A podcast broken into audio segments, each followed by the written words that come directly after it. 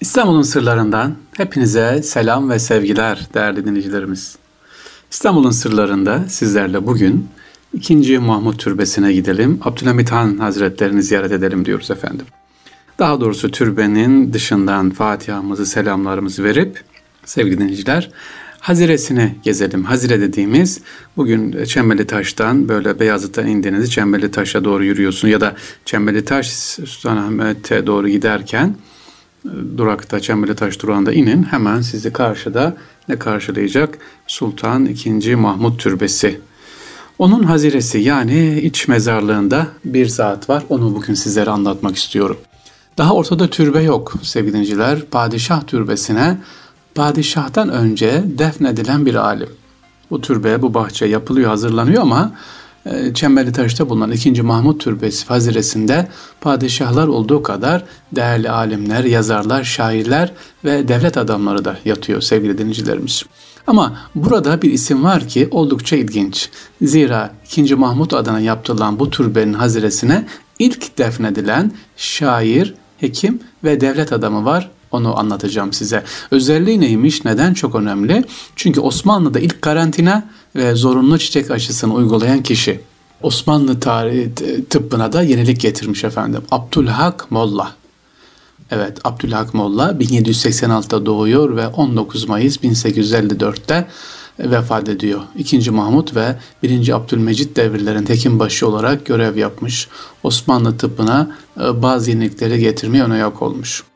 Salgın hastalıklara karşı karantina uygulama, zorunlu çiçek aşısı getirdiği yeniliklerden bazıları. Kim bu? Ünlü şair Abdülhamit'in de dedesi. 1787 yılında İstanbul'a dünyaya geliyor. Divan-ı Humayun katiplerinden ile tanınan Mehmet Emin Şükrü Efendi. Babası, ağabeyi de e, Osmanlı Hekimbaşılarında Mustafa Behçet Efendi. Kendisi ağabeyle birlikte Süleymaniye Medresesi'nde tıp öğrenimi görüyor. Bakın medresede tıp öğrenimi görüyor ve eski sarayda hekimlik yapıyor. İkinci Mahmud'un yakınlarından Halet Bey aleyhinde konuştukları gerekçesiyle 1821'de ağabeyiyle birlikte Keşan'a sürülüyor. Edirne Keşan'a. Bir yıl kadar sonra affedilip geri döndüklerinde Yeni Saray'da bu sefer hekim oluyor. 1833'te Hekimbaşı ve Mektebi Tıbbiye'yi Adliye Şahane Nazırı Bakan oluyor. Ağabeyini tıp eğitiminde yaptığı yeniliklerle destekliyor. Neler yapmış? Sevgili onu verelim. Padişah'tan özel izin alarak anatomi dersinin kadavra üzerinde ilk görülmesini sağlıyor efendim. Meclisi Tahaffuz Ula yani Yüksek Karantina Meclisi sıfatıyla salgın hastalıklara karşı karantina teşkilatını kuruyor kendisi. Ee, Bebek'te Hekimbaşı yalısına yerleşen Abdülhakkım Molla ölümüne kadar burada yaşamış efendim. Hekimbaşı yalısı giderken görürüz Abdülhak Molla.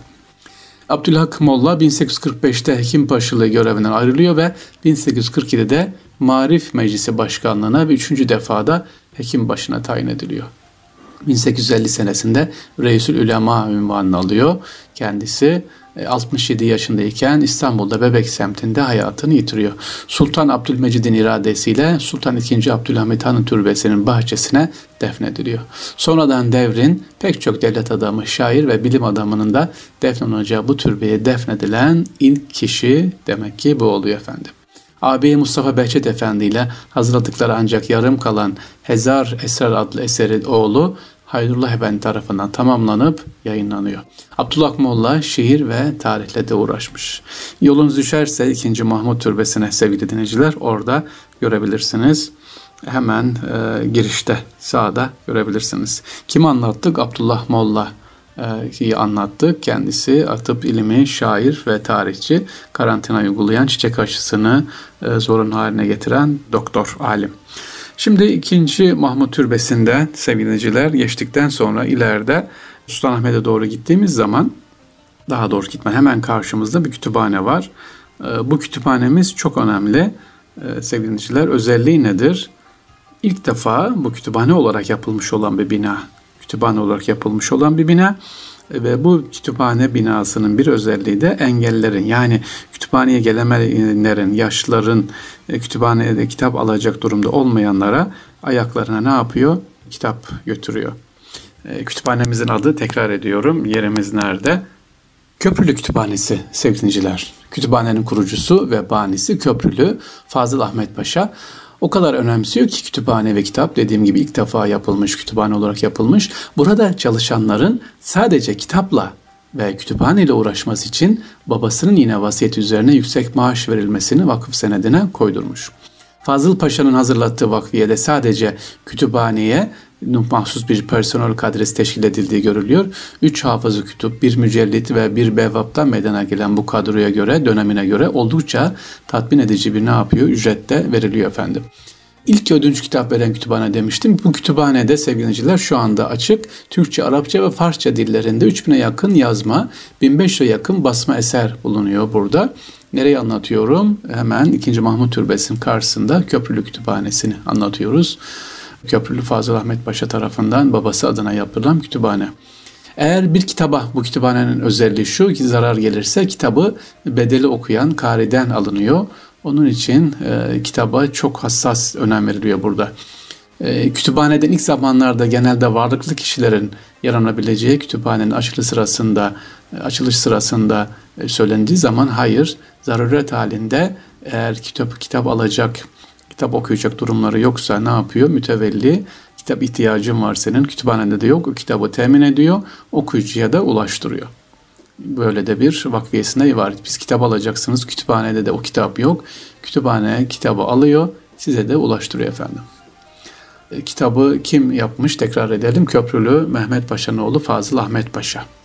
Bizzat kütüphanenin açılışına bulunarak babasının vasiyeti üzerine burayı yaptırdığını belirterek diyor ki kim ki İstanbul'da oturur da kitap okumak ister lakin kütüphaneye gidecek ne imkanı ne sıhhati müsait değilse ya da getirecek kimsesi yoksa veyahut vücudunun herhangi bir azasını engelliyse kütüphanemiz derhal o kişiye istediği kitabı gönderecek okuyunca da tekrar gidip alacak. Başka istediği kitaplar varsa da verilecektir diyor. İşte ya imkanlar çok sevgili dinleyicilerimiz değil mi? İstanbul'da e, alime yani düşünün dönem neler neler var. Yeter ki okumak isteyin, yeter ki kitap isteyin, bilgi isteyin. O zaman Instagram mı vardı, bugünkü sosyal medya mı vardı, neler vardı?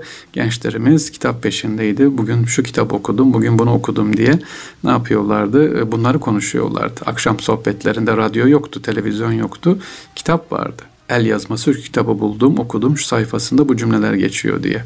Bizim sevgiliciler aklıma geldi az önce Hazire'yi anlatırken 2. Mahmut Türbesi'ndeki yani sadece gençlerimiz 2. Mahmut Türbesi'nin ya da Sultan Abdülhamit Han'ın 2. Abdülhamit Han'ın bulunduğu türbeyi orayı gezseler Hazire'sini o mezarlığı görseler ne kadar alimler var orada bilim adamları var. Onları öğrenmemiz bize bize bir canlı tarih e, bilgimizi, kültürümüzü yani şey Ziya Gökalp orada şairlerimizden, yazarlarımızdan, bilim adamlarımız e, işte bunları gidip ama merak etmek lazım. Yani gidiyoruz, elimizi açıp dua ediyoruz, çıkıp geliyoruz. E bir bak kardeşim orada bakın Türkçe de yazılmış artık. Üzerinde kimin yattığı artık söyleniyor çok güzel. E, orada kimlerin, hangi alimlerin, bilim adamların da var. E, işte hep söylüyorum ya İstanbul'u sevelim, sevdirelim ama bunun yolu da meraktan geçer merak edilebilmesi için, merak gençlerimizi artırabilmemiz için de biraz iltifat edeceğiz. Biraz onları nasıl söyleyeyim, ikram edeceğiz inşallah. Hani ne diyor? Marifet iltifata tabidir gezerek e orada işte bir kafe var bak şurayı gezelim buradan da bir çay içeriz deyip işte buradan da Sultanahmet'te filan yere gideriz deyip bir yemek ısmarlayıp bir dondurma ısmarlayıp cazip hale getirelim gezilerimizi inşallah. İstanbul'un sırlarından hepinize selamlar sevgiler efendim. Allah'a emanet olunuz.